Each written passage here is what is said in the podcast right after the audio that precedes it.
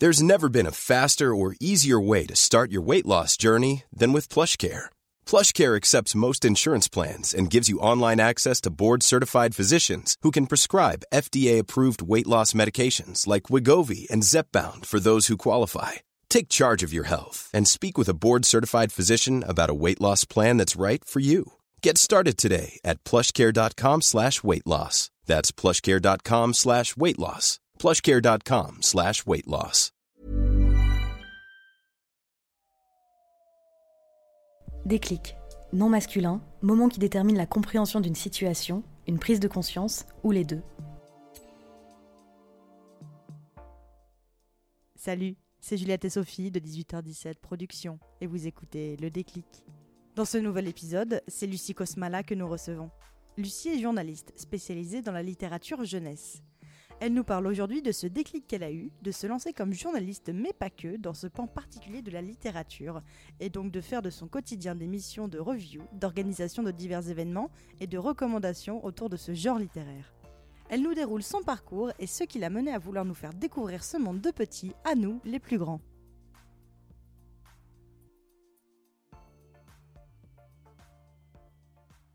Et aujourd'hui, dans le déclic, nous recevons Lucie Cosmala. Comment vas-tu, Lucie? Ça fait plaisir de te voir. Coucou Juliette, ça va très très bien. Je suis ravie de t'accueillir euh, dans mon petit appartement avec Romy. Voilà, je te présente. Bonjour Romy, mon petit chat. Donc euh, Romy qui fera son déclic juste après. Hein, vous patientez, madame, s'il vous plaît. Beaucoup de choses à raconter, Romy. Évidemment. hein. Plus que moi d'ailleurs. Je sais pas pourquoi. je pense que c'est un prétexte si t'es là, plus pour pouvoir ensuite enregistrer un podcast avec Romy, j'ai bien compris. Alors je précise que Romy étant aussi un prénom pour enfant, c'est- alors là il s'agit d'un chat. hein. Effectivement, mais c'est un peu mon enfant aussi, Ah oui, Juliette. hein. Mais bien sûr, évidemment. Euh, alors Lucie, euh, si on se voit aujourd'hui, c'est parce que comme tu dois le savoir, dans chaque épisode du déclic, on vient un peu sur l'avant-déclic de, de notre invité, afin d'en savoir un petit peu plus sur son parcours et ce qui l'a amené vers ce changement de vie. Qui es-tu, Lucie? Est-ce que tu peux te présenter un petit peu à nos auditeurs, s'il te plaît? Qui suis-je? Oh, Voilà une très bonne question. Euh, alors, donc je m'appelle euh, Lucie Cosmala. Euh, J'ai tout un tas de casquettes différentes dans ma vie. Je suis une espèce de, Au sens propre comme au de troubadour. oui, exactement. Je pourrais te montrer ma collection juste après. Je suis une espèce de troubadour qui fait tout un tas de choses et qui suit vraiment ses envies depuis plusieurs années. Et on va dire qu'en ce moment, là, à l'instant T, au moment où je te parle, euh, alors je suis spécialiste en littérature jeunesse. Mhm. Donc euh, on entend littérature jeunesse, en tout cas dans mon cas, les livres qu'on offre à des enfants de 0 jusqu'à 25 ans. Donc je vais quand même jusqu'aux jeunes adultes. Ah d'accord, eh ben, on en reviendra parce qu'effectivement, moi je ne savais pas que littérature jeunesse, ça comprenait aussi, ça comprenait aussi littérature euh, bah, des jeunes adultes, comme tu disais. Exactement, hein, la littérature young adulte, euh, comme, Mhm. comme on, on l'appelle. Et tu pourras constater que j'ai deux, trois ouvrages de ce, de ce genre-là euh, chez moi. Euh, donc, dans le cadre de cette spécialité, je suis amenée à avoir tout un tas d'activités très très différentes qui vont du journalisme à euh, de la communication, comme être community manager, euh, à être programmatrice dans des salons du livre. J'ai aussi d'autres activités plus bénévoles où je suis jurée dans des prix littéraires, etc. Donc, tout un tas de, de choses. Ah, je, commence à, je commence à avoir deux trois trucs pas mal sur mon CV, j'avoue. Voilà, je fais de la rédaction, etc. Et puis, donc, comme j'aime bien dire, euh, je suis un petit, côté Batman. Donc, j'ai ma vie de jour et ma vie de nuit. Donc, la vie de jour, la littérature jeunesse. Et la vie de nuit, quand le Covid ne nous embête pas avec ses restrictions euh, terribles et tristes, je suis aussi DJ. Et justement, on va en parler. Alors, vous, l'avez entendu pour le podcast de Jade, euh, mes chers auditeurs, c'est qu'on va faire un podcast comme celui de Jade en deux parties, puisqu'on va faire un podcast bonus. Euh, Lucie ayant euh, double casquette et deux casquettes très différentes, on a décidé de faire le podcast principal sur son déclic. Alors, du coup, je spoil sur son déclic de se mettre à la, littérature jeunesse et d'en faire son métier, et ensuite de se former au DJing, puisque c'est ce que tu as fait. je spoil aussi, c'est- un tournant que tu as pris pendant en fait ta carrière de journaliste, puisque j'étais là au moment où tu as commencé à te former euh, à tout ça. Donc, je vous inviterai à écouter son déclic bonus qui paraîtra euh, soit, dans la, soit la semaine prochaine, soit dans deux semaines. Je ne sais pas, ça dépendra de la magie du calendrier des podcasts, Quel suspense. Tu sais tenir en haleine tes auditeurs. n'est-ce pas? Et du coup, qu'est-ce que tu as fait comme étude on va, on va se concentrer là pour l'instant sur ton, euh, ton déclic sur la littérature jeunesse. Euh, qu'est-ce que tu as fait comme étude pour te retrouver euh, Enfin, tout d'abord, non, qu'est-ce que tu as fait comme étude de façon générique? Alors, de façon générique, euh, si on commence depuis le bac, j'ai fait un bac littéraire, car j'ai toujours eu la fibre, euh, la fibre littéraire. Donc, euh, c'était très naturel pour moi de choisir euh, cette filière-là euh, au moment de- du lycée. Donc, j'ai fait un bac littéraire, et en fait, si tu veux, moi, depuis très longtemps, depuis la troisième, j'ai eu ce projet professionnel très très précis qui était celui d'être journaliste pour enfants. D'accord. Donc, euh, Oui, donc c'était déjà là. euh, d'une certaine façon, c'était déjà là. Et, euh, et c'est vrai que je me suis rendu compte il n'y a pas si longtemps, en, en regardant ma vie, en me disant Mais Lucie, tu es devenue journaliste pour enfants, en fait. Donc, C'est incroyable. mais, euh, mais ouais, ouais, très très tôt, en fait, j'ai eu envie de, de faire ça. Ça a été euh, un cheminement euh, intérieur qui m'a mené à avoir envie d'être attachée de presse, puis d'être journaliste en général, puis d'être prof des écoles, puis d'être auxiliaire de puériculture, etc. etc. Et c'est au moment du lycée où je me suis dit n'y a pas une façon de mêler et euh, mon Mm. attrait pour euh, le journalisme et mon attrait pour l'enfance. Et en plus, j'ai été une grande, grande lectrice euh, de presse jeunesse quand j'étais jeune, type journal de Mickey, Oui. Mini Mag, j'aime lire, tous ces trucs. Je me rappelle aussi de mon co- le petit Le quotidien. petit quotidien, les petites sorcières, Ah enfin tout ça, pour moi ça a vraiment bercé mon, mon Mini Mag. enfance. Mini Mag. Magnifique saut de Romy. Alors là, 10 sur 10, aucune éclaboussure, magnifique, bravo. Écoutez, je, je- je suis très fière, très fière de l'entraînement que je lui fais, euh, que je lui fais suivre depuis, depuis sa tendre enfance. Et du coup, en fait, donc, qu'est-ce que tu as fait comme formation? Tu as fait du journalisme, du coup? Alors non, j'ai pas fait de journalisme. Euh, en fait, donc j'avais ce projet professionnel euh, assez précis d'être journaliste euh, pour enfants, mais euh, j'avais un peu envie qu'on prenne au sérieux. Parce Mm. que, euh, en fait, quand j'étais en, je crois que j'étais en terminale, j'avais appelé le directeur de la rédaction de Disney de presse en lui disant bonjour, j'aimerais bien un jour faire votre métier, comment on fait? Et Génial. euh, ouais, ouais, j'étais déjà un peu. euh, Le kilo. quand je veux un truc, euh, j'y vais quoi. Et euh, j'avais galéré en plus à l'avoir au téléphone, mais j'avais fini par, euh, par réussir à l'avoir. Il m'avait dit oui, il faut faire Sciences Po, etc. Moi j'étais Oh, dis. oh la flemme. oh non, oh non, franchement la flemme. Donc du coup je me suis dit ok. Vu qu'il me prévient quand même, il, m'alerte sur le fait qu'avec ce projet professionnel, on peut ne pas me prendre au sérieux. bah, Mm. J'ai envie en fait que les gens me prennent au sérieux. Et euh, donc en terminale, mon prof de philo m'avait parlé de la classe préparatoire, donc D'accord. euh. Et il m'avait dit ah mais Lucie, moi je vous vois bien dans une classe prépa. Alors pas forcément les grandes prépas Mm. euh, prestigieuses, etc. Une plus familiale, il m'avait dit. Donc je m'étais un peu renseignée sur les prépas voilà, Familial. Familiales, ouais, on va dire ça. En tout cas, pas les prépas qui euh, sont qui forment Ouais. des bêtes, euh, des bêtes de concours. Oui, pour faire euh, le NS, etc. Exactement.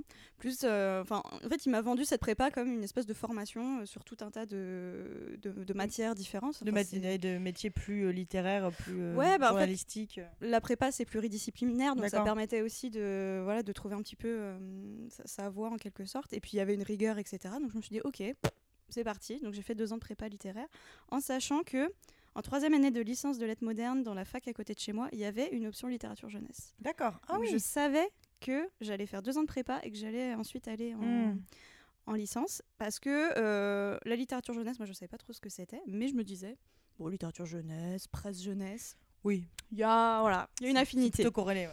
Voilà. Donc, euh, donc je suis allée, euh, donc euh, voilà, j'ai fait mes deux ans de prépa, j'ai fait mon, année de, mon année de fac, j'ai découvert la littérature jeunesse, le déclic, et, euh, et ensuite j'ai fait un master de littérature jeunesse. du coup. Et du coup, comment tu as commencé ta carrière de journaliste? Est-ce que tu as tout de suite été dans la, dans la littérature jeunesse ou euh? Alors, du coup, vu que j'ai fait un master de littérature jeunesse, j'ai fait ce master en ne sachant absolument pas ce que je voulais faire. Je me suis dit, c'est génial les livres, c'est vraiment trop bien. Je savais pas qu'en fait, euh, des livres pour enfants, ça pouvait être aussi intelligent, aussi, euh, aussi mignon, etc. Je, me, je me suis dit, je veux travailler là-dedans, vraiment, je, je veux travailler là-dedans, mais je n'ai aucune idée de ce que, de ce que je veux faire. J'ai le domaine, mais j'ai pas le métier. Et d'ailleurs, question qui est, euh, qui est à part de, de ce qu'on avait listé avec Sophie, euh, et- écrire des livres pour enfants, est-ce que c'est quelque chose qui t'avait- qui t'a déjà traversé l'esprit? Ouais, ouais, bien sûr. Bah là, ça me, ça me travaille de, de plus en plus, hein, ça c'est sûr, ça c'est sûr. Non, je, je teste des trucs, je teste des trucs, on verra. Mhm. Tu vois, je, je vais avoir 30 ans dans un mois, ça va être euh, l'objectif euh, prochaine décennie. Prochaine- Du niveau 3. Exactement, le niveau 3. On va essayer de faire un petit quelque chose. ouais. Alors du coup, on arrive très vite à ton déclic, hein, de toute façon, puisque, puisque toi, ça a été, ça a été assez instantané. Euh, donc tu disais que tu as toujours été intéressée par les littératures jeunesse, euh, mais est-ce que tu sais, tu te rappelles d'où ça vient? Est-ce que petite, c'est des livres que tu lâchais pas? En fait, c'est venu par la presse, mais effectivement, quand est-ce que tu t'es dit que la littérature jeunesse pouvait être aussi une, euh, une carrière euh, Qu'est-ce Ouais. qui a été ce petit déclic de la littérature en particulier? Bah, euh, alors déjà pour te répondre, non, j'étais pas forcément une grande lectrice. D'accord. En fait, Euh, euh, il y a ce qu'on appelle les albums jeunesse, qui sont donc les livres illustrés. Euh, moi, j'en ai eu très peu dans, dans mon enfance. j'ai avec ça. eu, euh, j'ai eu un Martine, j'ai eu un Caroline. Et après, j'avais beaucoup de contes, où j'avais beaucoup de. Je sais pas si tu as eu ça quand tu étais, quand étais jeune, des trucs des éditions Atlas avec Carlos qui te raconte le Bien petit sûr. pousset avec, avec ta cassette et tout. Moi, c'était ça en fait. euh, Moi, ma- plein- ma, mère est, euh, est bibliothécaire. Donc, euh, je, je- moi, les bouquins, ça, et puis j'étais une grande lectrice. Moi, je fais partie des, des, des- des gens qui étaient des énormes lecteurs en tant, en tant qu'enfant et qui maintenant ne touchent plus un bouquin. C'est un enfer, j'essaie de m'y remettre. euh, mais genre, moi, j'ai lu, euh, j'ai lu Shakespeare à 13 ans, tu vois. Ah oui, pas. Donc, j'étais. Mais là, Mais t'as déjà tout lu en fait, c'est pour ça. T'as tout lu trop tôt, du coup. par- contre, j'avais tous les Juliettes, les, euh, voilà, les Martines, les machins, mais j'avais des bouquins et des bouquins encore chez mes parents. euh, Enfin, il y a une, une bibliothèque incroyable, quoi. Bah, moi, pas trop. Euh, à l'enfance, quand même, j'ai eu. Mm. euh, Enfin, moi, Harry Potter a fait partie quand même Ouais, voilà, de- des livres qui ont été très très importants pour moi. Enfin, ça a été euh, une lecture très euh, très importante dans ma vie, c'est qui me marquera, je pense, euh, pour toujours, quoi. Et, et après, donc quand j'étais enfant, oui, moi je lisais l'été avec Mm. papa maman qui achetaient des livres, donc du coup avec Oui. mon frère on achetait aussi des livres et, et après après avoir fait un- après avoir piqué une petite tête dans la piscine, on prenait ensuite notre bouquin. Mais, mais j'étais pas forcément une énorme lectrice quand j'étais jeune et je connaissais pas forcément bien la littérature jeunesse. D'autant plus que tu vois, je te parlais des, des livres pour adolescents. Mm. Euh, moi, par exemple, euh, au moment où tout le monde lisait Twilight, j'étais, j'entends vaguement parler de Twilight, mais euh, je l'ai jamais eu entre les mains. Moi non plus. Quatre filles et un jean, pareil. Je voyais les, les nanas se les refiler, mes potes se le, se le refiler euh, Mm. pour le lire. Moi, je l'ai jamais eu entre, entre les mains non plus. Donc, je suis un peu passée. Hunger Games, pareil, je suis passée entre les filets de tout ça. Non plus Hunger Games, ouais, mais 4 filles jean par contre, ouais, je l'ai beaucoup lu.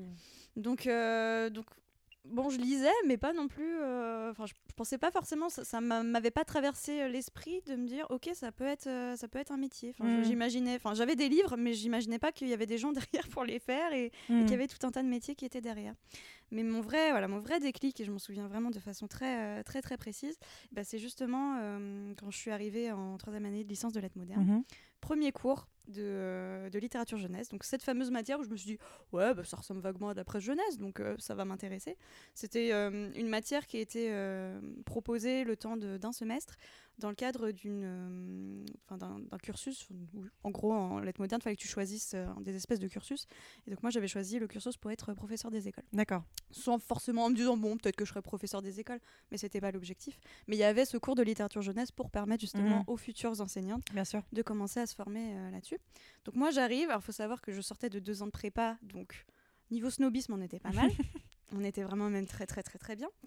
Et, euh, et donc j'arrive euh, voilà j'arrive dans ce cours en me disant ah ouais on, on va voir ce que ça raconte. Et, euh, et donc il y, y a cette enseignante qui arrive et qui commence à nous présenter un livre qui était un album qui s'appelle Loulou de Grégoire Solotareff, euh, édité à l'école des loisirs. Ouais, ça me dit quelque chose, c'est avec un petit loup, non? C'est avec Ouais, un petit ouais, loup, ouais, euh, qui euh, c'est une couverture euh, sur fond rouge. Ouais, ouais, je très- vois, je me rappelle pétant. très bien, ouais. Et euh, elle commence à nous présenter ce livre et, euh, et en fait, elle commence à l'analyser de la même façon Qu'on analyse. hein. qu'on analyse un texte littéraire euh, classique. Donc voilà, mon cerveau, il fait trois, trois sauts périlleux, quoi. Je me dis, ok les gars, attendez, attendez, attendez, attendez, attendez. On est face à un livre extrêmement mignon, avec des petits loups et des petits lapins, avec des dessins. Et en fait, vous êtes en train de me dire que il y a une profondeur, il y a une richesse, il y a du sens dans ces livres-là, et qu'on peut aller creuser et trouver des, et trouver des choses, euh, et trouver ouais, une espèce de richesse euh, dans des livres avec des petits loups qui parlent. Attendez, mais c'est incroyable. Et j'ai été, mais. Je sais pas. Ah ouais, happée. Et je me suis dit, ok, ok, ok, ok, ok. En fait, ça, c'est intelligent et c'est mignon. C'est, ça que je veux, en fait. C'est ça. Ah, c'est génial. C'est ça que je veux. Et, euh, et vraiment, je, je sais pas, je la revois, tu vois, j'ai encore cette image de cette enseignante euh, debout face à nous. Moi, je la regarde, elle est en train de passer chaque page en disant, voilà, les contrastes de couleurs, ta, ta, ta, parce qu'il y avait ça aussi. Ouais. Parce que moi, j'étais habituée à analyser des, des mots. Oui. Et là, d'un coup, on me montrait que les images aussi pouvaient Ouais, avoir bien du sûr. sens. Et voilà, moi, j'ai toujours été euh, quelqu'un d'assez créatif, qui a Mm. toujours eu un attrait quand même pour, pour ce qui est joli. Euh, j'ai- créé des forums de création graphique quand j'étais jeune pour faire des petits trucs sur Photoshop, machin. Donc, j'ai toujours aimé le côté, euh, voilà, le côté joli. Et, euh, et ouais, ça ça m'a complètement, ça complètement bouleversée de, de me dire, ah ouais, donc il y a des livres qui sont mignons et qui peuvent être porteurs de sens. Et ça veut dire qu'il y a des métiers qui, euh, qui gravitent autour de, de ce genre littéraire-là. Ok, ça, ça résonne vraiment beaucoup en, Mm. moi. C'est c'est ça que je veux faire, quoi. Et, euh, et j'ai eu, en plus, euh, coup de bol, sais, parfois, tu as les planètes qui s'alignent, mais euh, au moment où moi je finissais ma, ma licence, il y avait donc un master de, de littérature jeunesse qui s'ouvrait à Cergy-Pontoise et Antony, ce qui restait un petit peu loin de chez moi, mais pas non plus aussi loin que Lille, parce que avant, bon maintenant ça s'est un peu développé, mais avant tu avais des masters à Lille, au Mans par correspondance, à Tours etc etc enfin t'avais rien vraiment Mm. en, en région parisienne, tu pouvais aller enfin moi au début j'avais commencé à m'inscrire à Paris 7 euh, parce qu'il y avait euh, y avait une directrice de mémoire que je pouvais avoir qui était spécialiste des comptes etc donc il y avait des espèces de De porte, ouais, mais rien de, très portes, précis, ouais. voilà que là on me dit ah bah regarde il y a un master de littérature jeunesse qui s'ouvre euh, Bah là, c'est vraiment pleine qui s'aligne, effectivement. complètement complètement complètement. Donc euh, ouais énorme euh, énorme euh, énorme bouleversement et, euh, et c'est ce qui a vraiment déterminé en fait euh, tout le reste merci. madame Estève. Si vous si vous m'écoutez c'est grâce à vous. Et comment t'as comment t'as amorcé ta carrière dans ce genre? C'est-à-dire, est-ce que tu étais arrivé dans des rédactions et tu, ou, tu as commencé des piges? Est-ce que tu as été, je sais pas, démarché euh, euh, Mon Petit Quotidien, ce genre de choses Alors non, Euh, en fait, donc le master de littérature jeunesse que j'ai fait, euh, il avait la particularité d'être surtout proposé aux enseignants. Et à l'époque, les enseignants n'avaient pas cours le mercredi, ce qui fait que Mm. tous les cours Était le mercredi. étaient le- uniquement le mercredi. Donc quand tu n'étais pas enseignant, tu avais beaucoup de temps libre. Et du coup, comme je te disais, au moment où, où moi je, je me dis, ok, en fait, je veux bosser en littérature jeunesse, je ne savais pas du tout. Moi, je connaissais pas les métiers de l'édition. Mm. Je ne connaissais rien. Ouais. Rien du tout. On ne sait pas des trucs dont on te parle euh, quand tu es au Ouais, non, c'est lycée, euh, à l'orientation, etc. Un, un éditeur, tu ne sais pas ce que c'est. Ouais, non, c'est vrai, mais c'est pas même pour certains, c'est encore flou maintenant, quoi. C'est C'est vrai que c'est tous les métiers euh, du livre ou, euh, ou, même beaucoup de métiers culturels en fait qui euh, gravitent autour de nous sans qu'on le sache. En fait, il y a beaucoup de choses qu'on ignore en fait. euh, Exactement. c'est- Exactement. Du coup, moi, je dis, bah, en fait, je vais essayer de profiter du fait de n'avoir qu'une journée de cours par semaine pour faire un, maximum de, sta- de stages et Mm. accumuler un maximum d'expérience et, et tester des trucs, en fait. Donc, j'ai fait plein de stages. J'ai commencé, mon premier stage, c'était au Salon du Livre et de la Presse Jeunesse de Montreuil où je faisais juste de l'accueil. J'étais, ah, en fait, c'est cool. Ça m'a permis de rencontrer des éditeurs, Ouais. donc de commencer à voir quel était le métier d'éditeur. Euh, ensuite, j'ai fait de la librairie pendant euh, neuf mois. J'ai bossé en librairie à Versailles, spécialisée jeunesse, euh, qui a été une, euh, une expérience clé pour moi parce que c'est à ce moment-là que j'ai découvert la littérature ado. C'est à ce moment-là que donc euh, une libraire qui venait d'être embauchée, on est quasiment arrivés en même temps. Moi en tant que principalement manutentionnaire, hein, juste Mm. euh, j'ouvrais les cartons et etc. Et elle en tant que vraiment responsable ouais. de la boutique, elle m'a dit ok toi, je vais je vais un peu m'occuper de toi parce que je vois que je vois que ça t'intéresse. Et donc c'est elle qui m'a vraiment euh, mis entre les mains tout un tas de livres différents parce que moi de les livres que j'avais l'habitude de, de manipuler dans le cadre de mes études, c'était un peu toujours les mêmes éditeurs, un peu Ouais. toujours les mêmes, les mêmes trucs. Elle, elle m'a vraiment ouvert euh, le champ des possibles, on va dire. Et c'est surtout elle qui m'a dit euh, Lucie, ça serait bien que tu lises du, du roman ado, parce qu'en Mhm. plus, tu es jeune, donc tu es aussi Oui. une force de vente. c'est ça. C'est-à-dire que si toi, tu T'es vas voir les clients, ouais. mais non, mais si tu vas voir les clients en leur disant écoutez, euh, moi j'ai, euh, à l'époque j'avais quoi, 23 ans, quelque chose comme Mm. ça. Moi, à 23 ans, j'ai adoré ce livre, offrez-le à votre euh, nièce de- ouais, de 16 ans, 16-17 ans. Tu vois, il y a, il y a Ouais. une. Il y, a, il y a une résonance euh, chez, chez le client quoi. Et moi au début j'étais ah non mais attends euh, tu vas te les garder tes livres de vampires hein. moi ça me ça m'intéresse absolument pas euh, c'est bon les petites bluettes adolescentes euh, gna gna gna gna snobisme plus plus plus plus plus elle m'a dit alors tu vas bien te calmer et tu vas me lire ça s'il te plaît et elle m'avait mis entre les mains un livre qui s'appelle Métaux d'Yves Grevet qui est une dystopie et je crois que ça faisait longtemps que j'avais pas lu un livre avec autant de plaisir tu vois avec ce côté c'est un livre euh, il y a trois tomes et, en fait, quand je finissais le premier tome, au beau milieu de la nuit, j'avais qu'une envie, c'est d'être le lendemain pour aller récupérer le deuxième fou. tome. Et ça, ça m'était pas arrivé depuis si longtemps Mm. parce que je faisais la snob, mais en vrai, pendant mes études littéraires, mais je j'aimais plus lire. ouais. Je n'ai- je n'aimais plus lire, plus du tout. Donc ça m'a vachement fait renouer avec, euh, avec le plaisir de, de la lecture. Donc voilà, j'ai fait de la librairie. Euh, ensuite, je suis allée en institution à la BNF, au Centre national du livre pour la jeunesse. Euh, donc ouais, institution. Et j'ai fini par un stage en édition. Euh, où j'étais, euh, où j'aidais à la communication, à la Ouais, promotion t'as des fait livres. plein plein de stages quoi. ouais. J'ai fait plein de stages dans des domaines très différents en me disant bon bah je teste. Voilà, je Mhm. teste des trucs et je verrai bien euh, ce qui me plaît le plus. C'était des stages de combien de temps environ? Bah ça dépendait. Le tout premier au salon du livre, c'était le temps du salon, donc c'était Oui. une grosse semaine. Euh, ensuite la librairie, donc ouais, on était autour de 9 mois. Euh, le Centre national du livre pour la jeunesse, c'était 39 jours parce qu'à partir de 40, il fallait me rémunérer. Donc Bien tu sûr. comprends, il fallait que ça soit un jour de moins. Évidemment. Et, euh, et euh, six mois pour euh, les éditions Sarbacane. D'accord. Pour laquelle, donc, en fait, ça a été. quand j'ai fini ce stage, je me suis dit, ok, c'est ça que je veux faire. Je veux bosser en édition. Parce qu'à ce moment-là, je faisais. Euh, je faisais j'organisais des, des dédicaces avec les Mhm. auteurs dans des librairies. euh, j'organisais euh, des, des expositions. J'envoyais. Je, je manipulais des originaux d'éditeurs, des, des dessins absolument magnifiques, somptueux. Je les envoyais à des librairies. Enfin, j'ai adoré en fait ce relationnel euh, Mhm. avec les professionnels. Et en sortant de là, je me suis dit, ok, bah, c'est ça que je veux faire. Bon. Le truc, c'est que j'ai fini mes études. Alors, euh, bon, je sais pas si tu as vécu ce, ce moment de néant absolu où tu finis tes études et tu te dis, ok, j'ai plus, de- j'ai plus de rentrée scolaire, j'ai plus rien, j'ai pas Moi, de j'ai travail. J'ai tout- moi, j'ai tout enchaîné. J'ai fait, j'ai fait du droit, un an de droit. Après, je me suis rendu compte que c'était pas pour moi. J'ai fait mon école de stylisme et après, j'ai commencé à travailler chez Mademoiselle. J'ai été prise chez Mademoiselle avant même d'avoir mon diplôme. Ok. Donc, j'ai ce qui était classique là-bas. J'ai été prise genre en avril 2014. Je suis, ils m'ont- et, et Fa- et Fabrice m'avait dit, euh, m'avait dit, écoute, euh, quand est-ce que tu finis tes études? J'ai fait, je passe mon oral de, de jury euh, le 10 juin. Il fait, ok, tu commences le 11, qui est le jour de mon anniversaire. du coup, voilà. Ouais. Moi, j'ai enchaîné. Après, j'ai enchaîné les. En fait, j'ai- fait que d'enchaîner dans ma vie les, les boulots. J'ai eu beaucoup de chance. J'ai pas eu de passage à vide euh, pour l'instant. Pas beaucoup de repos parfois, mais. Euh, euh, j'ai- pas de bois, mais Je touche ma euh, tête je de touche bois. ma calax. ouais, non, qui, j'ai- est fait, qui est fait avec du bois, apparemment. J'ai appris ça il y a pas longtemps. mais j'ai- non, effectivement, j'ai pas eu de, passage à vide, donc euh, j'ai eu beaucoup de chance là-dessus. ouais. Et ben moi j'ai eu un, un passage à vide où euh, ouais, je, je finis je finis mon dernier stage et en plus euh, bon j'ai toujours été très euh, très dégourdie tu vois j'ai Oui. Bah, ça se voit avec tous les stages que tu as décrochés, etc. bah, j'ai vraiment essayé de maximiser au maximum mais au maximum maximum maximum mes chances ouais. de, de, de connaître des gens Ouais. etc je travaillais bien je savais que les gens appréciaient beaucoup mon travail donc euh, Et puis même, tu avais l'intelligence déjà à cet âge-là de du relationnel. Parce que moi, Ouais. je m'en- moi personnellement, c'est un truc dont je me suis pas rendu compte avant de rentrer dans la com, tu vois. Mm. Euh, ça, m'emmerdait, clairement. Tu vois. Enfin, c'est- ah, mais clairement, hein, ça m'emmerdait de ouf. Et, euh, moi c'était assez naturel en fait parce que les gens étaient globalement gentils et j'avais envie d'être euh, d'être sympa avec eux Ouais, pour et- moi aussi, tu vois, j'ai toujours été une extravertie, mais ça m'emmerdait de, de faire du. J'étais en mode. Tu sais, bah, un peu comme dans les Marseillais, en mode moi je suis French, et puis.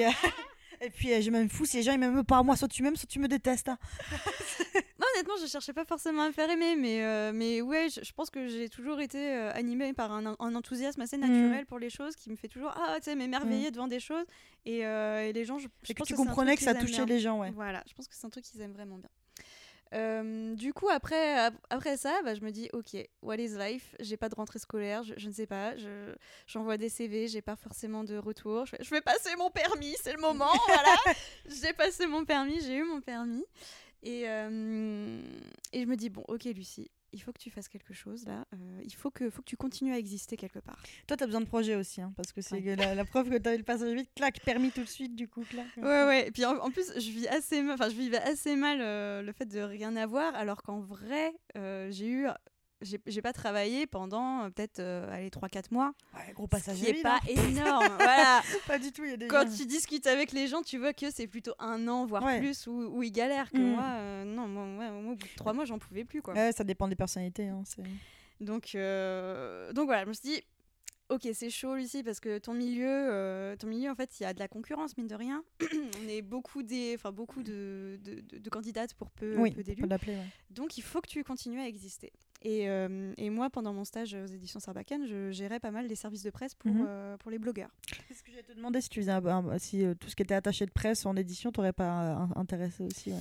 Bah, du coup, je l'ai un peu fait. Ouais, je l'ai un Mhm. peu fait. euh, je l'ai un peu fait euh, chez Sarbacane, et euh, et donc je savais qu'en fait, il n'était pas trop difficile de recevoir des des, des livres des manuscrits tant que tu étais non vraiment des livres édités d'accord ouais pardon euh, gratuitement, euh, tant que tu montrais que tu étais un peu dégourdi, que tu savais Mhm. parler des livres, etc. Et une nuit, une nuit, euh, début d'année, euh, donc euh, je crois que c'était 2015, euh, j'ai un espèce de, de flash dans ma tête. J'ai souvent des espèces d'épiphanies, euh, des espèces d'épiphanies nocturnes.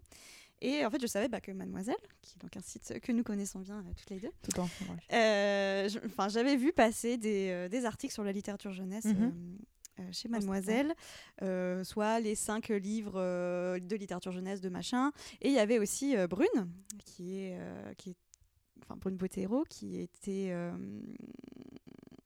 comment dire plus ou moins bénévole là-bas. Enfin, j'ai pas trop trop compris dans quelle mesure elle écrivait des articles, mais en tout cas, elle faisait quelques chroniques de, littérature mhm. jeunesse, mais il y a très très longtemps, bien avant, bien avant que moi je commence à me dire, ok, j'ai envie de, j'ai envie d'en parler euh, sur Mademoiselle. Et en fait, je me suis dit, ok, si elle, elle a pu le faire sur Mademoiselle, pourquoi moi je le, pour moi, pourquoi je, je, le ferais pas? Et donc j'envoie un mail euh, à Fabrice en disant bonjour, euh, voilà qui je suis, je suis diplômée, machin truc, spécialiste. j'ai envie de parler de littérature jeunesse sur ce site parce que j'ai envie de montrer bah, aux lectrices que c'est la littérature jeunesse, de leur montrer que moi j'ai 20 ans mais que j'adore j'adore ça euh, même en tant que jeune femme. J'ai envie de transmettre euh, cette passion. Et en même temps bah, j'ai aussi envie d'exister auprès des maisons d'édition euh, mm. pour recevoir des livres pour me, pour me faire connaître en fait. c'est vachement bien. Tu as été hyper honnête et puis tu avais déjà ton truc ton c'est ouf hein, d'avoir autant son plan de carrière en tête bah, je, ouais, je, suis un peu toujours comme ça. J'ai toujours euh, deux ou trois coups d'avance. Ouais, j'avais déjà un article, en fait. J'avais écrit un article et je l'avais directement envoyé. Donc, vraiment... un article, un podcast, une émission pré-enregistrée. j'ai inventé, j'ai inventé Twitch également parce que ça n'existait pas à l'époque, mais j'avais déjà l'idée. Exactement. non, mais je, voilà, je, mettais toujours toutes les chances de mon côté et je réfléchissais beaucoup à, à, ce que je faisais. Quoi. Et euh, truc assez miraculeux. Donc j'envoie, euh, j'envoie ce, mail et encore une fois, les planètes s'alignent et euh, Fabrice me répond dans la demi-heure. Alors, je pense que tu n'es pas sans savoir que c'est quand même assez rare qu'il réponde dans la demi-heure.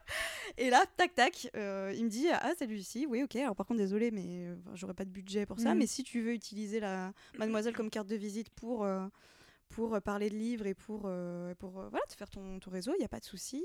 tu n'auras aucune obligation, tu fais des articles quand tu veux. go quoi. Putain, Ok. bon, bah. Eh ben, bon, bah, bah d'accord. Et eh ben, euh, euh, eh ben on, va, on va faire ça, d'accord. Euh, ça, ça m'a toujours fasciné. Comment parfois, tu sais, je lance des bouteilles à la mer et en fait, il y a des gens qui, la repêchent. Et ça, ça m'a toujours un peu choqué, quoi. Oui, parce que c'est un truc où tu te dis, bon, bah, je la lance et puis on verra ce qui se passe, mais je pense que je pense qu'il se passera rien. Et puis. et, en fait, et en fait, si, si, si, il y, a bien quelqu'un qui, qui, lit ton petit mot à l'intérieur et qui fait, oui, bah, bien sûr, vas-y, fais-le, quoi. Donc, c'est là que j'ai commencé à en fait écrire des, des articles donc de façon bénévole pour pour Mademoiselle. Euh, donc je le faisais de façon assez régulière. Euh, je, dois beaucoup à Mélissa, donc Mélissa qui était euh, chargée des témoignages à mhm. l'époque, c'est elle qui s'occupait de mes articles. Qu'on salue. Et voilà, qu'on aime, qu'on aime très fort, Mélissa. Et, en fait, à chaque fois que je lui envoyais un article, j'avais toujours un retour hyper enthousiaste de sa part en disant Ah, c'est trop bien, il est trop bien ton article, le livre a l'air trop bien et tout. C'est vraiment la plus chou du monde. Ah ouais, et puis moi, ça me. Du coup, ça me motivait bah, trop, quoi. Enfin, je voyais que voilà, je voyais, je voyais, que ça lui plaisait au moins à elle, je voyais que. Bah... T'avais des bons retours sur le site. Ouais, sur le site, j'avais des bons retours. Sur Facebook, quand on partageait les articles, je voyais que certains mmh. articles, ils, marchaient vraiment. Donc j'étais trop contente, quoi. Donc, euh, donc tout 2015, euh, j'écris quand même assez régulièrement euh, des articles. J'avais fait plusieurs sélections de Noël. J'avais fait mmh. plusieurs articles, j'avais fait au moins 5 mmh. cinq, ou six sélections de Noël pour permettre aux lectrices de faire des cadeaux à leurs neveux, frères, sœurs, cousins, machin, tout ce que tu veux. Et en fait, euh, pendant cette année 2015, bah, donc j'étais bénévole pour Mademoiselle, donc c'était pas euh, quelque chose de rémunérateur pour moi. Mais euh, en parallèle, je me suis mise en freelance mhm. parce que mes premières opportunités professionnelles ont été en freelance. Donc j'ai pu, j'étais en fait attachée de presse justement hmm. pour des maisons, des petites maisons d'édition. donc toute l'année 2015 et c'est fin 2015 où en fait j'étais ok, je commence à avoir quand même pas mal d'activités freelance ce qui me permet plus vraiment de faire des articles bénévoles pour mhm. Mademoiselle, mais ça m'embête un peu quand même d'arrêter d'écrire pour Mademoiselle. Donc là, je suis allée voir euh, Fabrice. Il est l'heure de casquer. C'est ça. je dis bon Fabrice, c'est ce qu'on peut se parler, s'il te plaît? Et je lui dis bah voilà, écoute, moi j'ai j'ai des activités, mais j'ai envie de continuer à écrire pour Mademoiselle. Est-ce que euh, et voilà, moi je suis freelance. Est-ce qu'il y a possibilité du coup de. Envoyer des, des, des sesters sonnantes et trébuchantes Exactement, de rendre l'argent s'il te plaît. euh, voilà, même si c'est un mi-temps, enfin, moi il n'y a pas de souci, mm. j'ai d'autres activités à côté. Et, euh, et voilà, et, je suis en plus moi, je lui faisais son business plan. Hein. Je lui disais, ben, je vois que vous avez des sponsors avec des livres. Moi, je peux vous aider à développer. Oui, et puis à des marchés, des maisons d'édition. Exactement. Les maisons d'édition, maintenant, elles me connaissent. Mmh. Euh, je sais comment ça fonctionne. Je sais comment parler de livres. Euh, tu peux aussi capitaliser sur mon expertise pour développer ça, pour aussi euh, avoir de l'argent pour ton mmh. site. Quoi. Et donc, et donc il, a, il a accepté, en fait. Il a dit, bah, bah, OK. Et, et donc, c'est à partir de là que je suis rentrée chez Mademoiselle pour vraiment être rédactrice. Euh, sur euh, la littérature, même si voilà bien sûr que euh, ensuite tu faisais tout un tas d'articles différents, mais mhm. voilà j'avais la rubrique littérature Et pendant un temps, j'étais j'étais donc attachée de presse pour une maison d'édition Mhm. jeunesse. Donc c'était un peu bizarre parce que j'étais des deux côtés de la force, Ouais. tu vois. clair. J'envoyais des livres à des journalistes et je recevais aussi des livres en tant que journaliste. Donc c'était assez, assez rigolo. Et, euh, et c'est en 2016, euh, après être partie euh, au Siket Festival, donc rien à voir avec la littérature, mais j'ai pu partir à un festival de musique rappelle. en Hongrie euh, dans le cadre de Mademoiselle. Et en revenant de, de ce festival où j'avais fait une vidéo, un petit reportage, Fabrice m'avait dit bah, Est-ce que tu veux venir à temps plein pour, pour écrire sur les livres, mais aussi pour écrire sur la musique? Et là, j'étais Ah Alors, c'était pas du tout prévu. C'était pas du tout le plan de base. Je pensais pas être euh, rédac- rédactrice pour un site comme ça, euh, Mhm. généraliste. euh. Mais il y a un truc à faire. Il y a un truc qui me stimule. Il y a. euh, il y a une expérience qui va sans doute m'enrichir et m'apprendre plein plein de choses différentes et me permettre aussi d'avoir un quotidien euh, assez étonnant et, et Mm. très très riche, euh, plein de surprises. Ok, bah banco, euh, je laisse un peu de côté la partie euh, littérature et euh, enfin littérature jeunesse quoi, Mm. et je deviens euh, rédactrice euh, slash journaliste. Je sais pas trop comment comment je pouvais considérer à l'époque. Et ça te manquait pas trop à ce moment-là, la littérature jeunesse? C'était pas Combien de temps t'as fait ça? Alors du coup, chez Mademoiselle, je suis partie en 2018, hein, je crois. Donc, donc j'ai dû faire deux ans, deux ans de salariat pur, sans, Mhm. sans compter le, le freelance. Euh, alors entre-temps, quand même, ce qui me rattachait à la littérature jeunesse, c'est que euh, j'ai été appelée un jour par, euh, par euh, Chloé Marot, Mhm. qui, qui était journaliste notamment chez Cosette, qui s'occupait de, de la rubrique littérature jeunesse chez Cosette, euh, qui m'a appelé en disant Lucie, je voudrais te parler de, de quelque chose, euh, d'un travail. Je fais, ok, bah, parle-moi parle d'un travail. Et, euh, et en fait, elle me dit voilà, moi je travaille avec Denis Chessou sur l'émission La Tulu Montilou euh, Mhm. sur France Inter. Le truc, c'est que moi je vais arrêter. Donc euh, je cherche quelqu'un euh, pour me remplacer et j'ai pensé à toi. Incroyable. tu la connaissais? Non. C'est incroyable. On, se connaissait euh, Oui, de- pas de- du milieu. De consoeur, quoi. Voilà. mais on s'était jamais rencontrés, on s'était jamais parlé. Et elle me dit, bah voilà, bah, j'ai pensé à toi, notamment par rapport au fait que euh, j'avais fait des vidéos avec euh, Mm. Léa Bordier, justement, sur, euh, sur Mademoiselle, où j'avais fait des petites chroniques de littérature Oui, jeunesse. J'avais fait 5-6 vidéos comme ça, Mm. où je présentais des livres euh, de littérature jeunesse. Et c'est vrai qu'à l'époque, quand c'était sorti, il y avait des gens qui m'avaient dit, ah, ça ressemble un peu à La Tulu, mon petit loup, euh, de. Fran- sur France Tu Inter. connaissais Je connaissais bien sûr parce que c'est en fait la Oui. Tulu Mon Petit Loup, c'est une une des très très très très rares émissions Oui, sur la euh, littérature jeunesse. sur la littérature jeunesse. hein. Il y a vraiment une énorme une énorme pénurie euh, d'émissions, même si bon là ça commence un petit peu à à se démocratiser, on va dire. Mais ça a toujours été, enfin cette émission elle existe depuis plus de 30 ans. Mm. C'est euh, vraiment C'est euh, l'institution, C'est l'institution, exactement. Donc ouais ouais bien sûr euh, je connaissais. Donc quand les gens me disaient ah ouais ça ressemble un petit peu à l'étude mon petit loup, moi j'étais waouh merci. Enfin je suis très très honorée qu'on me dise ça. Et résultat bah, je me fais appeler par la, la collaboratrice euh, de Denis euh, qui me dit bah, voilà moi j'arrête est-ce que tu veux me remplacer? Moi je sais Ah, je sais pas parce que moi j'ai- un plein temps chez Mademoiselle et du coup je sais pas trop et puis machin et tout j'avais 25 ans à Ouais. l'époque. euh. Je, je, je, je sais pas, je sais pas, je sais pas. Elle me dit non mais t'inquiète pas, hein, c'est une chronique euh, Oui. par semaine, ça va te prendre quelques heures. Vraiment euh, quoi. relax quoi. Mais moi surtout, ça me faisait trop peur. Bah mais oui. attendez, euh, je suis pas journaliste les gars, moi j'ai pas, j'ai pas fait une école de journalisme, je sais pas écrire pour France Inter quoi. Elle m'a dit ok, on se calme. Si ça te tente, tu me dis et je, je transmets tes coordonnées à Denis quoi. Donc j'ai fait bah ok c'est parti, vas-y transmets mes coordonnées à Denis. à Denis. Et euh, vraiment, c'est une des embauches les plus surréalistes que j'ai eues de, de ma vie parce que euh, Denis, c'est- pour ça que je l'adore et que je, je bosse avec lui depuis 4 ans, c'est qu'en fait, il a une confiance, mais énorme envers les gens. Énorme. C'est-à-dire qu'il m'a dit Bon, bah ouais, euh, si t'es ok, euh, si t'es ok, vas-y, banco. Moi, je dis Mais on se rencontre pas, euh, j'envoie pas un essai. Il me fait Non, non, j'ai confiance. Donc, Incroyable. la toute première chronique que je lui ai envoyée, c'est la toute première chronique qui a été diffusée euh, sur la Tulu, mon petit. Toi, tu suer des fesses. J'ai sué, j'ai sué ma mère.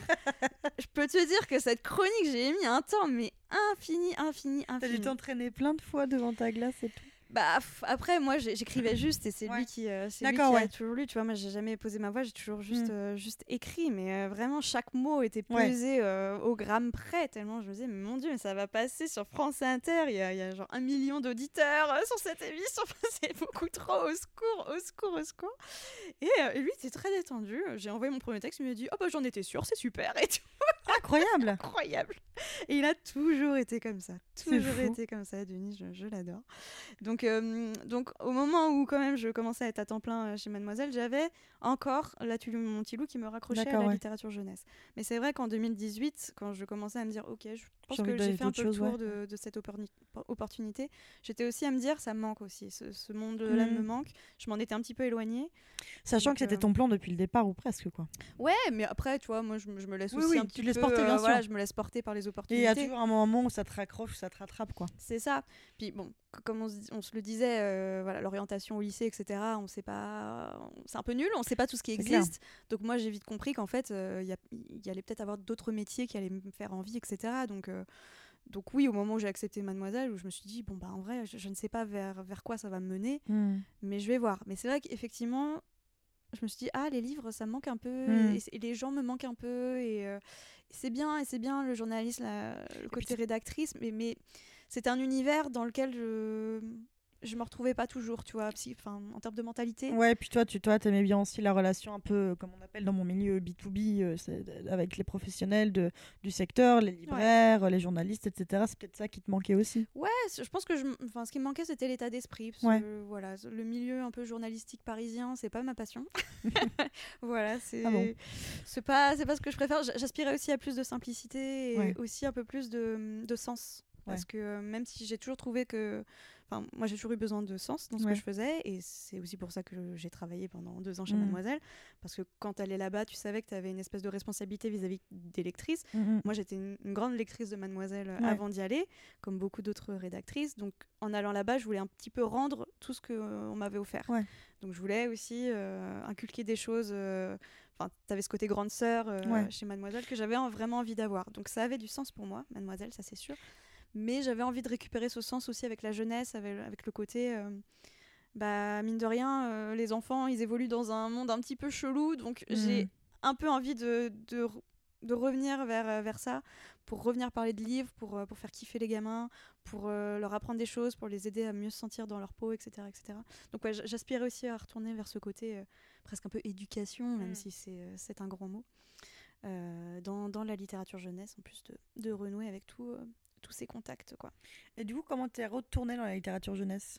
Qu'est-ce qui s'est passé? Quel tournant tu as pris à ce moment-là quand t'es Alors- partie de chez Mademoiselle? En fait, euh, quand je suis partie de chez Mademoiselle, euh, j'avais toujours mon, mon statut d'auto-entrepreneur. Mhm. Donc c'était pas, pour moi c'était quand même assez facile euh, de, euh, voilà, de, de recommencer à travailler. Même si leur SAF. Euh, donc j'avais j'avais j'avais ce côté ok je peux être freelance parce qu'en fait j'ai ce statut là et euh, et je, je pense qu'après en ouais 2018 bah attendez attends attends attends on est on est quelle année? Je suis pas très bonne en date non c'est 2019 2021. Zinedine. Oui, mais moi aussi, moi, je me croyais en 2020. tout à l'heure. Euh, j'ai dû, j'ai dû envoyer des, des CV, des choses comme ça. En fait, je me rappelle très très vite avoir été, euh, avoir pu recommencer à travailler. Je me rappelle avoir pu euh, bosser notamment pour le salon du livre euh, et de la presse jeunesse de Montreuil. Je, je Mhm. leur ai écrit un dossier de presse. Enfin, j'ai pu retourner Assez rapidement, avoir des petites missions à droite à gauche. Et surtout, en fait, j'ai beaucoup de chance. En même temps, je sais que j'ai aussi semé mes petits cailloux, mais voilà, j'ai beaucoup de chance parce que les gens pensent très régulièrement à moi. Mais c'est vrai qu'il me semble que c'est 2000, oui c'est ça, en 2018, j'ai reçu un petit message privé euh, sur Facebook en me disant bonjour Lucie, euh, il y a le Salon du Livre de Paris qui cherche une, euh, une programmatrice pour la scène Young Adult de, du salon quoi. Est-ce que ça peut t'intéresser? Incroyable. Et moi pareil, encore quelqu'un que je ne connaissais pas, C'est assez ouf. enfin que je connaissais de nom, euh, voilà parce qu'elle. Ouais, mais c'est travaillait, euh, petite vitrine. euh, c'est la petite vitrine, exactement. Elle me dit voilà, on, enfin, il cherche quelqu'un, est-ce que ça peut t'intéresser? Et moi j'étais oh super, encore un métier que j'ai jamais fait. super, j'adore. Banco Banco. Euh, donc j'ai envoyé, euh, j'ai envoyé un mail euh, en disant bah, voilà, voilà qui je suis, euh, voilà ce que j'ai fait, est-ce que ça vous intéresse? Et en fait, ça a vraiment cliqué avec avec le directeur de la programmation. Donc j'ai pu j'ai pu être programmatrice très très rap- rapidement après avoir quitté Mademoiselle. J'ai pu être programmatrice pour le salon de le salon du livre de Paris pour la scène young adulte. Donc en gros être programmatrice pour expliquer un petit peu, c'est pendant toute la durée du salon. Euh, bah, tu as les éditeurs qui exposent leurs livres et Mhm. tu as, des dédicaces d'auteurs, mais tu as aussi donc, euh, des scènes sur lesquelles il y a des rencontres, euh, des discussions entre, entre auteurs.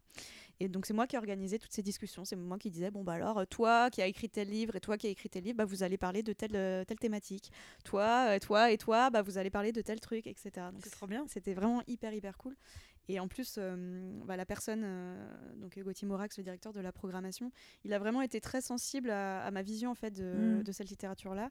Parce que moi, je sortais de, Man- de Mademoiselle, donc j'avais cette, euh, cette, cette façon de penser avec le prisme sociétal, en Ouais. me disant, en fait, les livres, quand ils, enfin, les, pour moi, les livres, ils sont toujours politiques. Enfin, tu vois, Oui. ils racontent toujours quelque chose euh, euh, du monde au moment où, au moment où ils paraissent. Et moi, c'est vraiment quelque chose que j'avais envie de mettre en, en valeur sur cette scène, d'autant plus que bah, cette littérature pour les jeunes adultes, enfin, c'est quand même euh, c'est un tournant. Enfin, l'adolescence, euh, c'est un tournant. Donc, c'est le moment où euh, les gamins, ils vont, ils vont se construire, ils vont se construire à, à travers des, des modèles qui sont ceux de la vraie vie, mais qui sont aussi ceux de la littérature. Et c'est là que, en fait, tu as, tes premières claques aussi émotionnelles à base de Oh mon Dieu, j'étais un peu troublée sur mon identité sexuelle. Bah, j'ai lu tel roman qui parle de tel truc. Ouais. Et oh punaise, en fait, c'est moi, c'est ma vie, euh, Mm. c'est ça. Euh, c'est ah, mes parents, ils pensent comme ça. Ah, mais je suis en train de lire ce livre et en fait, je vois que je suis beaucoup plus euh, euh, réceptif à ce qui est raconté, cette façon de penser dans ce livre-là. Donc, ok, je comprends qu'en fait, je suis en rupture avec toute mon éducation. Enfin, tu vois, c'est Ouais. c'est une littérature de tournant. Et c'est vraiment quelque chose que j'ai eu envie de, de mettre en avant sur cette scène. Et du coup, ça, ça fait partie de, de mes plus grandes fiertés, en fait, euh, dans, mes, dans mes expériences professionnelles, d'avoir pu... euh, par- je parlais de culture du viol, par exemple. Ah oui, euh, d'accord. le de Paris. Enfin, c'était... euh, Ah, c'est hyper, c'est hyper intéressant. j'ai eu des moments, de- des instants de grâce euh, incroyables où Mario de Muraille, qui est quand même une des plus grandes autrices de littérature Bien jeunesse, sûr, bah, évidemment. a fait euh, son coming out euh, transgenre Ah, je savais pas. pendant ma... Pendant, Mais euh, c'est fou. moi, j'étais- Qu'est-ce que je suis en train de faire de ma vie là? Qu'est-ce que je Ah, suis en train de créer? Bah, tu vois, je savais pas. Je savais pas. euh. Enfin, j'étais à terre quoi ce, ce jour-là tellement j'étais j'étais émue. Enfin, c'était c'était magnifique. Enfin, c'était des moments incroyables. Donc euh, donc ouais ouais, c'était des, des des- des gros gros moments dans ma vie. Qui plus est, comme je te disais, pour un métier que je n'avais jamais fait, pour lequel je n'avais absolument Oui. pas fait les études. Enfin, je, voilà, sûr. Juste, j'ai quelqu'un qui m'a fait confiance et qui m'a dit Mm. attends, je vais te montrer et on fait comme ça quoi. Donc euh, donc ouais, gros gros euh, gros gros truc. Et euh, pour en revenir quand même au côté journalisme pour enfants, et euh, en plus qui correspond à, mon actualité et à ce que je continue à faire aujourd'hui, bah pareil, en fait, c'est fin 2019. Non, non, non, non, c'est euh, milieu d'année, je crois que c'est en mai que j'ai été contactée. J'ai été contactée par un certain Julien Dupuis qui m'envoie un mail, genre proposition pige télévisée ou je sais pas quoi. Moi, je Mhm. fais Ouh, attention, la télé vient frapper à ma porte, j'adore. Voilà, je m'appelle Julien Dupuis, je suis en train de monter un dossier pour France Télévisions euh, pour, euh, pour une émission sur la pop culture euh, pour les enfants de 7, euh, 7-14 ans. Et je cherche une journaliste spécialisée en littérature jeunesse. On m'a parlé de vous. Merci. merci à la personne Merci. qui a Qui, parlé de mer- moi. qui es-tu Je ne sais pas, mais merci. Si, c'est euh, l'ancienne attachée de presse de, Ah. de Bragelonne, avec, mais que je connais très très peu. hein. J'ai très très peu échangé avec elle. Je pense que je l'ai connue à l'époque de Mademoiselle, Mhm. mais je n'étais pas forcément euh, très, très liée à elle. Mais elle a parlé de moi, en tout cas, à ce Julien Dupuis, qui m'a dit bah voilà, est-ce que, euh, est-ce que ça vous intéresse d'embarquer pour cette aventure? Donc j'ai fait Allez. Ok, bah, c'est parti. Et euh, bah, ça- le dossier est passé, ça s'est concrétisé. Donc euh, j'ai commencé à travailler pour euh, cette émission donc, qui s'appelle Zinzin, qui est un magazine de la pop culture donc pour les 7-14 ans. Et donc l'émission a un petit peu changé en cours de, route, en cours de route. Au début c'était un tout en images, donc Mhm. c'était pas c'était pas présenté, c'était juste bah, des rubriques différentes que sont bah, la littérature, mais aussi les jeux vidéo, le cinéma. Ok. On parle d'une sortie. Voilà, dans chacune des rubriques. Et depuis le début d'année euh, 2021, la formule a changé. C'est présenté par une animatrice qui s'appelle Marie Palot, D'accord. qui est assez connue notamment sur Twitch, euh, enfin qui, Oui, oui, ça me, ça, parle. ouais. etc., euh, qui bosse aussi sur le stream, et qui a tout un tas d'autres. euh, Enfin, qui est une machine de guerre. Je suis très admirative de Marie. Et qui donc est venue incarner cette émission, où maintenant ce sont des émissions euh, thématiques. Euh, donc euh, chaque semaine, c'est une hebdo. Chaque semaine, on a une thématique, euh, que sont par exemple la mythologie, euh, l'espace, la ferme, le western, etc. Et, et donc cette thématique irrigue plusieurs rubriques de l'émission. D'accord, ouais. Donc, euh, que sont les jeux vidéo Donc, Ouais. on va avoir un jeu vidéo sur l'espace, euh, une BD sur l'espace, Mm. un manga sur l'espace et un jeu de plateau sur l'espace pour les enfants. Et c'est vraiment trop bien. Mais je suis la première cliente de cette émission. Elle est trop bien. Julien, il est trop fort. C'est un réalisateur, mais incroyable. Je suis trop admirative de ce gars. Et, euh, et vraiment, si vous voulez vous marrer tout en apprenant des trucs. C'est ça que j'aime bien, c'est que c'est pour les enfants, mais en vrai. euh, Il y a un côté accessible aussi pour les adultes. Ouais, on se permet de parler quand même de pas mal de choses. Là, il y a pas si longtemps, j'ai fait, euh, j'ai fait un sujet sur Among Us, Hmm. bon, qui est un, un jeu auquel euh, les enfants jouent, mais euh, aussi beaucoup les adultes. Ah bah bien sûr, on l'a poncé au deuxième confinement celui-là. Exactement. et tu vois, j'ai pu interviewer Magla et. DFG, qui sont des streamers assez, euh, assez connus. Enfin, tu vois, Ouais, ouais. Il n'y a pas que les enfants qui peuvent picorer des choses. euh, c'est vraiment une émission familiale, mais au sens très très large, D'accord. sur la pop culture. Donc, quand tu t'intéresses un peu à la pop culture, euh, t'as de quoi faire. Donc voilà, j'ai pu commencer aussi à, à bosser pour cette émission et je continue encore euh, de, de travailler euh, là, au moins jusqu'à la fin de la saison. On va voir si il va y avoir une troisième saison. On croise les doigts. Du coup, ça saute la, ma, ma prochaine, ma, ma question actuelle qui était que fais-tu en ce moment Mais j'aimerais savoir aussi, euh, est-ce que la crise sanitaire a changé quelque chose pour toi dans ta façon de travailler, dans ta carrière, etc. Euh, moi, le premier confinement, il m'a mis un bon petit taquet dans la tronche. hein. Je l'ai pas bien vécu, du tout, du tout, du tout. Euh, sauf bon, faut savoir aussi quand même qu'en 2020, je fais un burn-out. Hmm. Donc ça a été aussi un, un moment qui m'a qui m'a pas mal secoué et c'est un truc contre lequel je me bats encore aujourd'hui. Hein. Enfin voilà, quand tu fais un burn-out, euh, t'as beau aller mieux, tu sais qu'à tout moment ça peut te Ouais. reprendre, Ouais, bien euh, sûr. ça peut te reprendre à la gorge. Donc C'est une euh, maladie de fond, hein, surtout. complètement. Donc euh, donc il y a eu ça et donc j'ai fait ce burn-out et rapidement j'ai eu la crise sanitaire, Allez. confinement, etc. Et euh, Ce qui n'a pas dû aider du tout. ce quoi, qui m'a fait, euh, ce qui m'a fait quand même rebasculer euh, assez rapidement, parce que mon burn-out, je l'ai fait en janvier 2021, en 2020, 2020, ouais. pardon. J'ai réussi quand même euh, à sortir la tête de l'eau. ouais. à sortir la tête et euh, confinement en mars. Donc, pas fou. Et c'est vrai qu'au moment où il y a eu le premier confinement, moi j'avais qu'une envie, c'était de jouer à Animal Crossing en pyjama toute la journée chez moi. Ça tombe bien. J'avais pas du tout. Bah, ça tombe bien, oui et non. Ah oui, parce que tu continues, Parce qu'en fait, bosser, euh, moi, ça m'a, euh, ça m'a pas tant, euh, ça m'a affecté professionnellement. Il y a eu des choses qui se sont arrêtées. Euh, Zinzin, ça s'est arrêté parce Bah que, euh, enfin, on a quand même continué, même si c'était compliqué parce que du coup, il fallait qu'on trouve des sujets, sachant que les cinémas, par exemple, étaient, Ouais. étaient fermés. Enfin voilà, faut, fallait qu'on compose aussi. Ouais, Il faut beaucoup plus s'adapter, ouais. fermetures. Ouais, ouais. C'était compliqué. Et puis à un moment, en fait, euh, je crois que c'est côté France Télé, ils ont dit non, en fait, on arrête. euh, je crois qu'il y a eu plus ou moins un droit de retrait de euh, côté France Télé, donc ils ont dit ok, euh, en On fait, en on suspend ouais. l'émission. Mais, euh, mais moi, j'avais d'autres missions événementielles à ce moment-là. Je Bah devais organiser un truc pour euh, la rentrée. Et, euh, et en fait, j'y arrivais pas, quoi. Enfin, j'étais, euh, j'étais pas bien, j'étais pas bien, j'étais pas bien. Donc, euh, ça m'a un peu, ça m'a un peu secoué. Et ouais, ça m'a beaucoup remise en question à base de, ok, c'est quoi la vie? Comment j'occupe mon existence sur Terre?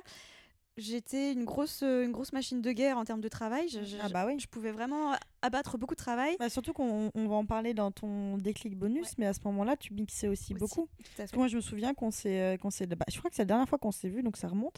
Je crois que la dernière fois qu'on s'est vu, c'était peu avant le confinement, 36-15, au ouais. 36-15, où tu avais mixé, et euh, oui, j'étais partie tout bourré à 5h du mat. Exactement. Effectivement, j'avais des grosses, grosses, grosses semaines. Ouais. Et euh, Parce que t'enchaînais, en fait, le ouais. soir, tu, tu, tu, DJais. Tout à fait. Tout à fait. Je, je, je, je, je- je faisais, la, je faisais la fête. euh, parfois plusieurs fois par semaine. hein. Ouais. je, je mixais parfois plusieurs fois par semaine, en plus d'avoir euh, quand même pas mal d'activités à côté.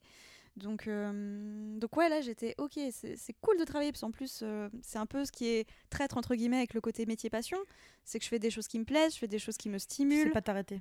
En, termes voilà, en termes de créativité, Mm, etc., mm, mm. c'est des choses qui me, Ouais. qui me faisaient du bien. Mais ça reste du travail. Et ça reste du travail. Ça reste du travail, t'as quand même des rendus, t'as quand même des. des, des, Des euh, obligations. Exactement, voilà, il y a ouais, des, ouais. des- des choses à rendre, tu peux pas faire tout ce que tu veux, quoi. Tu travailles pour toi, certes, mais il y a quand même des, t'as quand même des prestataires qui attendent des rendus, Tout à etc. fait. ouais. Et j'étais pas très douée pour prendre du temps pour moi aussi à l'époque. Donc euh, c'est un peu ça qui m'a qui m'a ouvert les écoutilles euh, au moment du confinement, c'est que je me suis dit OK, en fait, faut que je prenne soin de moi, faut que je fasse des trucs pour moi, faut que je fasse des trucs des trucs gratuitement, tu vois, faut pas que euh, euh, tu vois aujourd'hui quand je lis un livre, bah, je me dis OK, ce livre il est bien, du coup je vais pouvoir en faire un post Instagram, ou je vais Mm. pouvoir en faire une vidéo sur YouTube ou je vais tu vois, Mm. il y, a- il y a toujours une, euh, une, une relation de comment dire de d'obligation enfin pas d'obligation mais Il y a toujours un truc sous-jacent. Il y a toujours un truc sous-jacent de, de, de boulot, d'inspiration. de-. C'est ça, il y a toujours un truc où il faut que je me serve de ce que je fais. Ouais. Et, euh, et c'est vrai que la crise a pas de- plaisir, quoi. Tu tu- t'es pas. Enfin, si, t'as du plaisir, mais ouais, t'as pas un plaisir opportuniste. Voilà, C'est t'as pas uniquement du plaisir. Ouais, voilà.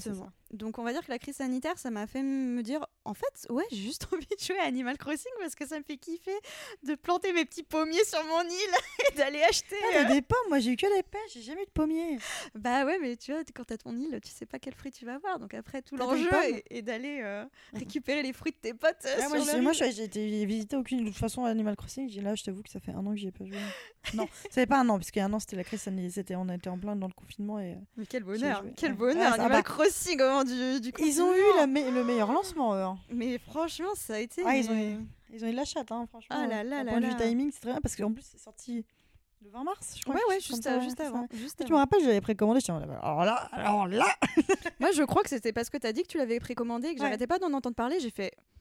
Je, pense que ça va être bien, donc je vais l'acheter aussi. Et effectivement, Moi, j'avais jamais joué. où, euh, Moi, c'était beaucoup plus. Margot, quand, euh, Margot. Palace qu'on qu'on- qu'on salue et qu'on embrasse. Et euh, mais eff- effectivement, euh, effectivement, c'est elle qu'on avait parlé et Mm. qui, qui jouait euh, sur Nintendo DS. Et moi, je lui ai dit, bon, bah vas-y, ça a l'air mignon et tout. euh, go, quoi. Pas pareil, je fais bon, bah là, ça a l'air mignon, j'ai une Switch Go aussi, quoi.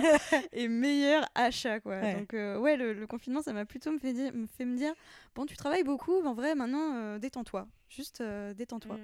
Donc euh, j'ai euh, j'ai arrêté des missions, ce qui a été très nouveau aussi pour moi. Et en fait, c'est euh, c'est un des trucs très nouveaux là depuis 2020-2021, c'est que maintenant je refuse des opportunités ouais.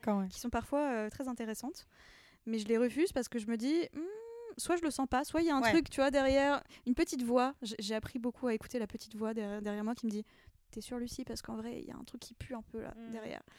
Voix que je, je- ouais, j'écoutais pas avant en me disant Ah, c'est bon, syndrome de l'imposteur. Mm. Maintenant, j'ai compris que non, parfois, Ouais. c'est pas un syndrome de l'imposteur, c'est qu'il y a vraiment un truc qui va pas. Et, euh, et surtout, j'a- j'apprends à dire stop. Ouais. Donc, c'est vraiment un truc qui. Moi, j'ai eu beaucoup de chance. hein. Je sais que beaucoup de gens n'ont pas, n'ont pas pu avoir des rentrées d'argent pendant le confinement, que ça a beaucoup euh, affecté. euh, Enfin voilà, moi, moi, je, me, je me considère comme une privilégiée parce que j'ai jamais cessé de gagner de l'argent. Ouais. Jamais, jamais, j'ai jamais été dans un, dans un souci financier. et en tant qu'indépendant, Mm. c'était quand même une chance énorme. luxueux, ouais, c'est clair. Et, euh, et moi, c'était plus le contraire. Quoi. Moi, j'avais Ouais. envie qu'on me laisse tranquille, en fait. J'avais Mm. vraiment envie que, de ne plus D'être travailler. peinarde, ouais. Ouais. Donc, euh, donc, ouais, la crise sanitaire, ça a été, euh, ça a été un, gros, un gros choc. D'autant plus que je m'en suis rendu compte, et je me rends compte encore aujourd'hui, c'est que donc, cette partie DJing me servait de soupape de décompression. Mm. Ce qui me permettait en fait de faire la fête plusieurs fois par mois, quasiment une fois par semaine. Ça me permettait de lâcher aussi la pression. Ouais, et puis en plus, tu avais ce côté obligation, c'est-à-dire que ça un peu obligé de, de- Vu que tu prenais des, des, euh, des dates avec, avec tes collègues là-dessus, tu étais obligé d'y aller. Donc, dans un sens, même si tu étais fatigué, comme tu avais un set, tu étais obligé d'y aller. Du coup, finalement, bah, tu te décompressais quoi qu'il arrive. Quoi. Ça. Parce que si jamais tu n'avais pas, euh, tu n'avais pas eu cette obligation d'aller d'aller mixer, peut-être que tu te serais dit non, ce soir je reste chez moi, je suis Mm, crevée, etc. Ouais. Ouais, ouais, complètement. Bah oui, euh, je, je vais regarder The Voice. Mm. euh, on est samedi soir. euh, c'est parti. Ce qui était bien aussi, hein, ce qui était bien aussi. Mais, euh, mais c'est vrai que je, je, je savais que ça allait me manquer de mixer parce que, bon, on en parlera tout à l'heure, mais c'est vrai Mm. que en tant que personnalité très empathique, le, le fait de pouvoir euh, faire autant plaisir aux gens Ah ouais. et, et les faire danser, pour moi, c'est c'est un truc de fou. Donc c'est un truc qui me manque. Mais j'avais pas anticipé le fait que ça me servait aussi de Mm. côté très libérateur. Je, je lâche le stress, j'oublie vraiment, euh, j'ou- j'oublie ma semaine, au moins le temps d'une soirée, et je redémarre la semaine euh, Mm. un peu fatiguée, certes, Ouais. mais au moins avec le côté, euh, j'ai, euh, voilà, je, je- ça va, j'ai Mm. décompressé. Et c'est vrai qu'aujourd'hui, bah, j'ai plus, j'ai plus ce côté décompression, donc c'est vrai que j'aspire un peu à, une vie tranquille, quoi. Ouais. Je travaille tranquille, mais je vais pas courir après l'émission, je vais pas courir après le fait de, de travailler, travailler, travailler, travailler, travailler comme je le faisais avant. Mm. Je pense qu'aussi c'est le cap des 30 ans hein, qui me fait me dire ok c'est bon Lucie t'as donné pendant 10 Ouais. ans t'as fait des trucs gratos etc t'as beaucoup donné de ta personne pour pas beaucoup de sous pour le SMIC pour des, des piges euh, mal payées etc bon allez maintenant euh, Mm. tu récoltes un petit peu euh, tout, tout, tout, tout ce Mm. que tu as semé tu récoltes le fruit de ce que tu as semé et, euh, et, et tu penses à toi et tu fais des trucs pour toi aussi c'est pour ça que j'ai lancé une, une chaîne Twitch Oui. il y a pas très longtemps c'était dans cette optique de j'ai envie de faire des trucs cool quoi Ouais, t'as envie de, t'as envie de faire ce que t'as envie de faire, quoi, Exactement. simplement. Ça, depuis toujours, j'ai toujours eu envie de faire ce que j'avais envie de faire. Et je continue. euh. Mais d'ailleurs, comment euh, comment t'envisages la suite de ta carrière euh, maintenant? Ah, je sais pas, moi, je vis tellement au jour le jour. euh. Ouais. Et puis, je, je- en fait, depuis plusieurs années, j'ai cette chance d'être sans arrêt surprise. En fait, Mm. de- comme je t'ai dit, c'est beaucoup de gens qui viennent me chercher. Bien sûr, ouais. Donc, euh, donc je sais jamais de quoi l'avenir euh, va être fait, ce qui est euh, un peu flippant et très excitant en même temps. Je me dis, mais c'est quoi la suite en fait? C'est quoi la suite Euh, Mm. Maintenant, j'ai la chance de me dire, je sais que là, on, on est, en, on est en mai déjà. Euh, va y avoir l'été qui va arriver. Et avant l'été, pour moi, c'était euh, c'était un peu stressant parce que, bah, un, peu, un peu comme quand j'ai fini mon dernier stage, euh, ce côté néant, tu vois, Ouais. tu te dis, qu'est-ce qui va se passer? Qu'est-ce que je vais faire? Est-ce que, est que je vais travailler? Est-ce que des gens vont me contacter? Maintenant, au point où j'en suis, je sais que ouais, il va se passer des choses en fait. Je sais qu'il y a des gens qui vont me contacter. Je sais que même s'il y a personne qui me contacte, si j'envoie deux trois CV, Mm. à un moment ça va. euh, Enfin, à chaque fois que je lance quelques bouteilles à la mer, il y en a au moins une qui est récupérée et qui aboutit à quelque chose. Mm. Donc j'ai cette espèce de confort euh, qui peut paraître un peu présomptueux, mais en fait, bon, je pense que c'est aussi euh, dix ans de travail qui font qu'aujourd'hui euh, les gens viennent me chercher et sont Bah, curieux en fait de bosser avec moi. Bien sûr. Euh, là, tu vois, dans, parmi les derniers trucs dont je suis extrêmement fière, c'est que euh, c'est le festival d'Angoulême qui m'a. Ok, trop bien. Donc, festival international d'Angoulême, qui est quand même un, un rendez-vous ultra important enfin, pour la BD. Ouais. C'est. euh, un rendez-vous international qui m'a proposé de faire partie du jury de sélection euh, pour le prix jeunesse Ouais. du, du- du prix Angoulême. Je me dis, ah ouais, d'accord, ok. Donc, je- les gens viennent me chercher pour des trucs quand même euh, ultra prestigieux, quoi. Donc, je suis, je suis hyper. je suis hyper touchée par ça et ça me conforte un peu dans l'idée que, ok, les gens apprécient mon travail, ce qui veut dire qu'ils vont, me propo- ils vont me proposer des choses. Après, combien de temps je vais être freelance, je ne sais pas. Aujourd'hui, c'est une liberté euh, qui est hyper importante pour Ouais. moi. Je- en ce moment, euh, pour le moment, on verra, tu vois, le jour où j'ai des enfants, le jour où euh, je vais acheter une maison. Euh, bon, peut-être que je vais aussi changer mes priorités. Mais c'est vrai qu'aujourd'hui, la liberté, pour moi, c'est essentiel. Je veux pouvoir me dire... ah bah euh, ok bah je vais organiser ma semaine comme ça euh, ça veut dire que bon bah lundi je vais pas travailler mardi je vais faire ça mercredi je vais pouvoir aller chez le médecin jeudi à 14h je vais faire je vais faire mes courses parce que je sais qu'il y a Mm. personne à cette heure-là sauf les petits vieux et je serai tranquille voilà moi c'est Ouais. c'est comme ça que je, con- je conçois la vie en ce moment Mm. La liberté quoi Ouais, bien sûr. travailler bien sûr enfin faire des choses qui me Oui, passionnent mais faire ton propre emploi du temps, si tu as envie de bosser à 3h du mat, tu le fais. Si tu as envie de, de prendre ton jeudi après-midi, tu le fais, quoi. Exactement. Aujourd'hui, j'ai plus envie de.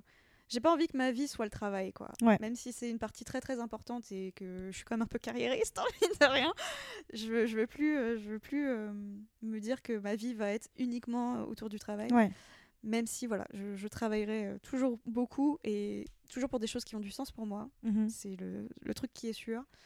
Après, euh, je ne sais pas. Comme je te disais, voilà, au moins un des objectifs de ma trentaine, ça va être, j'aimerais bien écrire, euh, Ouais. écrire quelque chose. Enfin, j'ai déjà écrit quelque chose, mais voilà, faut que, faut que j'affine Faut ça. formaliser et- un petit peu plus. Voilà. Mais, euh, mais voilà, je, je, je ne sais pas. On verra ce que la vie me, me réserve. Bah, je te propose de rester là-dessus parce que c'est une note hyper positive. En tout cas, je te remercie beaucoup, Lucie. On se retrouve tout de suite pour ton second déclic sur le DJing. Avec joie. Et euh, en attendant, euh, pour ceux qui, euh, qui, qui le veulent, euh, qui veulent y aller dès maintenant, et surtout puisqu'on va avoir un petit, euh, soit une semaine, soit deux semaines d'intervalle entre tes deux déclics, bah, je vous invite tous à aller suivre Lucie sur tous les réseaux sociaux, évidemment sur sa, sa cha- 1, 2, 3, sur sa chaîne Twitch. C'est dur à dire. hein. Sa- Twitch. Sa chaîne Twitch. Je vais chez ce cher Serge. Non, mais tu sais, j'ai fait du théâtre, mais c'est, euh, ça a été. euh, C'était compliqué, moi je parle trop vite. Euh, donc j'invite tous nos auditeurs à aller te, te suivre sur Twitch, sur, euh, sur YouTube, euh, sur, Rigole sur bien. Instagram et tout ça. Et puis je te dis à tout de suite. À et, suite, je dis aux auditeurs à, à très bientôt. Merci beaucoup. Merci à toi.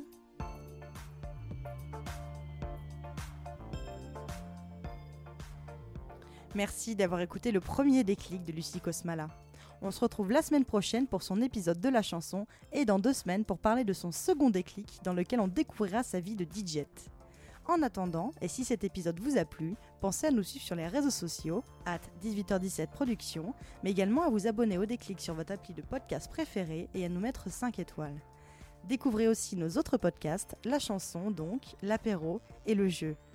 On se retrouve donc la semaine prochaine pour la chanson toujours avec Lucie Cosmala et d'ici là, portez-vous bien.